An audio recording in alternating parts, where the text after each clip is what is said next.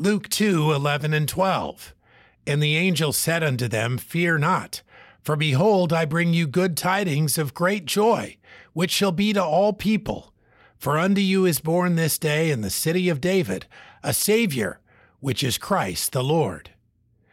This is one of the most important and well known announcements in the history of the world. It seems unlikely. A young Hebrew girl delivering a baby in a stable in a small town where she was staying to be taxed?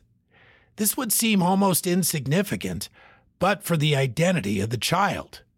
God was at work as part of a long standing plan to bring salvation both to Jew and Gentile.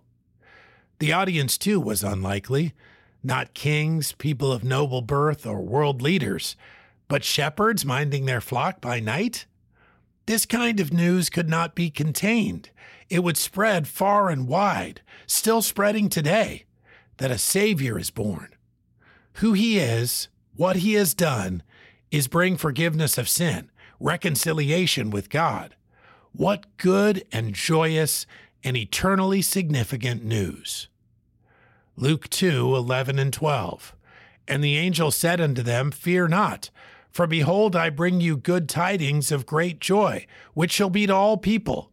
For unto you is born this day in the city of David a Savior, which is Christ the Lord.